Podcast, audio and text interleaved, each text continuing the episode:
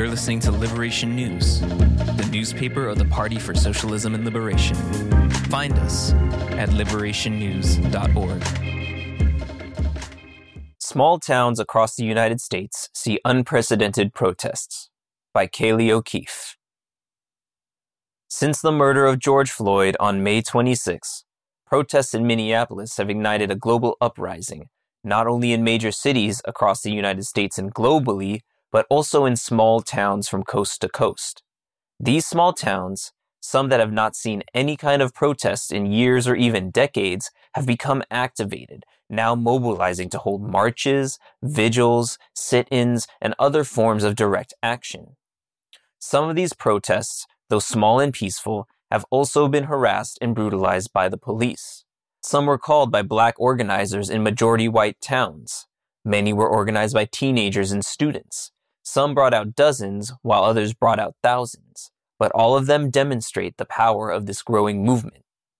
Liberation News reporters have been on the ground in both the big cities and the small towns across the United States.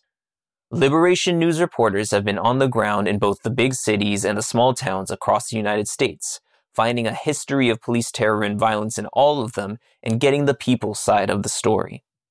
East Coast small towns see unprecedented mobilizations. In New Hampshire, a state that rarely sees actions of more than a few dozen or a few hundred at most, protests have ranged in size and location from a handful of people holding signs in small towns such as Newmarket to almost 2,000 in Dover, 2,000 in Manchester, and 4,000 in Portsmouth. Some demonstrations demanded justice for Jeffrey Pendleton, a local labor and housing organizer who in 2016 was found, quote, mysteriously dead in the Valley Street prison cell, not unlike Sandra Bland. And for John Ronald Sampro, who was pulled out of his car by his dreadlocks and tased by New Hampshire state troopers on May 20th. The movement has seen support in unlikely areas of New Hampshire as well, with protesters marching in Laconia, a conservative stronghold in the state, and Chester, a town with only one stoplight and a population of less than 5,000. Chester is also 97.97% white.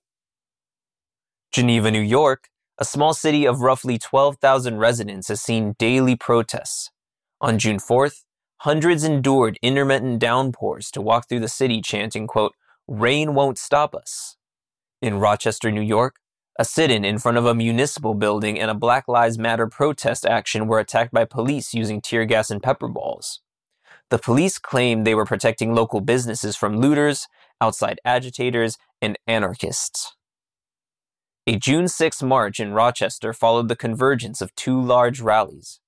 For nearly four hours, Protesters took major commercial streets, sitting at intersections for 8 minutes and 46 seconds of silence, reading lists of demands that included defund and demilitarize the police, as well as cancel the rents, and singing, quote, Whose side are you on? Organizer Adrian Elam said in an opening speech, quote, If we defund the police, we could pay everybody's rent. End quote. On June 1st, about a thousand people assembled and marched in Potsdam, New York, a village of about 9,000 near the Canadian border. Afterward, protesters rallied outside of the town's post office and listened to the testimonies of Black Potsdam residents. Quote, Never had I imagined there would be a crowd like this to turn out on these issues, end quote, said John Youngblood, an SUNY Potsdam professor who had once been the target of racist and homophobic death threats. Protests across North Carolina threatened by both police and far right militias. Protesters in Greensboro, North Carolina, occupied both sides of Highway I 40 and other major roads on May 30th. Greensboro was the site of the 1979 Greensboro Massacre, where local police, the FBI, the Ku Klux Klan, and the American Nazi Party directly worked together to murder five communist anti racist organizers with the Communist Workers' Party. The protests continued that night in downtown Greensboro and escalated when the police force arrived in full riot gear. A silver civilian SUV charged through a crowd of people, and the police force began to pepper spray and harass the remaining protesters. More recently, Fully armed white supremacist fascists have been seen in the downtown area threatening protesters while receiving no repercussions from local police. As of June 1st, there have been multiple accounts of police firing rubber bullets at protesters and deploying tear gas, and an 8 p.m. curfew has been implemented. Durham, North Carolina is no stranger to killer cops and police terror. In September 2018, DeAndre Ballard, a student at the historically black North Carolina Central University, was murdered by a security guard. Durham Police Department waited three days to tell the family, and no charges were ever brought against the killer. In March of 2020, Andre Lovato Hutchinson was gunned down by police, and Durham PD rallied around the killer cops and defended their actions. On Saturday, May 30th, about 200 protesters marched through Durham to the police headquarters, a building that cost $71.3 million to build in 2018. And on Monday, June 1st, over 1,000 shut down Highway 147 while others dropped a banner from the pedestrian bridge. On Saturday, May 30th, a massive protest began at the Wake County Justice Center in downtown Raleigh, the capital of North Carolina, and the site of the police shooting of Javier Torres in March and of Soheil Mojarrad a year ago. When the protest was winding down and spreading out, Police filled the streets with tear gas and pepper spray while there were dozens of young and elderly protesters still present. Mainstream local media portrayed this police escalation as a response to vandalism of buildings downtown. But in reality, this building damage only started hours after the police attacked the peaceful protesters. West Coast small towns find unexpected support. On June 6, more than 2,000 marched and rallied in Shoreline, Washington, a small city just north of Seattle. The march was led by a group of militant and determined black youth, followed by people of all ages carrying signs.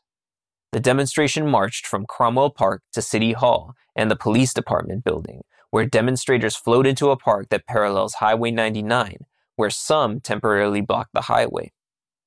Thousands also marched the same day in Kennewick, Washington, where the protesters were not only threatened by police presence but also by armed fascists. Yakima has seen more than a week of ongoing street corner protests of up to 200. Selah, a suburb of Yakima, held their own event the same night as a scheduled, quote, classic car street cruise, which was expected to cause conflict. Instead, the crews overwhelmingly showed their support for the protesters with thumbs up and honking horns. In Spokane, Washington, many indigenous peoples organizations were represented at the front of the march of about 2,000, and afterwards a spontaneous block party was sparked by a street musician. 19 arrested in Athens, Georgia. A protest of over 2,000 in Athens, Georgia, organized by local black activists, was violently suppressed by police and National Guard, and was attended by five heavily armed members of the Boogaloo, a far right militia group. The group told the local media that they were at the rally to protect private property from demonstrators. Athens Clarke Assistant Manager Deborah Lonon granted a request from the Athens Clarke County Chief of Police, Cleveland Spruill, to issue a quote, declaration of a local state of emergency, which enacted a downtown curfew between 9 p.m. on May 31st and 5 a.m. June 1st. This curfew gave the ACCPD and National Guard the green light to use tear gas on the remaining peaceful protesters. The ACCPD stated that most of the tear gas demonstrators were members of the Boogaloo, but by all accounts from local demonstrators, the armed Boogaloos had left hours before. Police Chief Spruill admitted that, quote, beanbag rounds were also used by the ACCPD.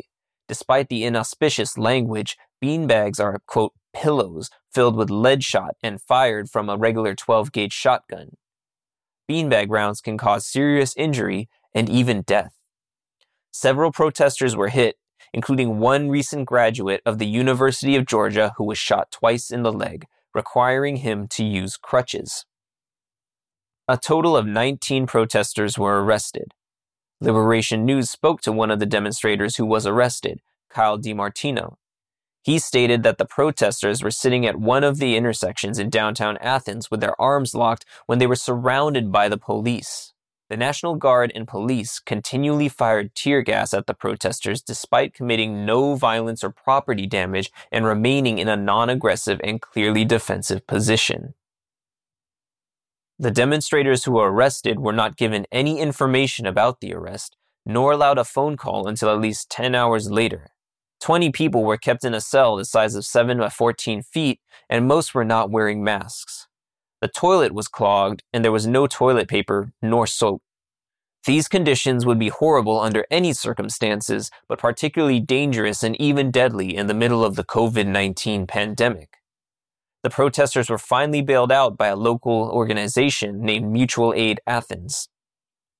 Quote, this just proved to me how disconnected law enforcement is to the movement that we participated in, DiMartino stated.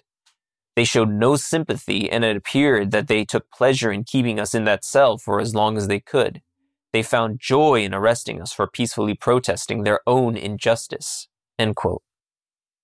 As a result of the excess use of force, local activists and organizers have centered on several demands issue a formal apology, drop all charges against protesters, defund the police, and ban the use of tear gas by the ACCPD. No city or town in the United States is free from police terror.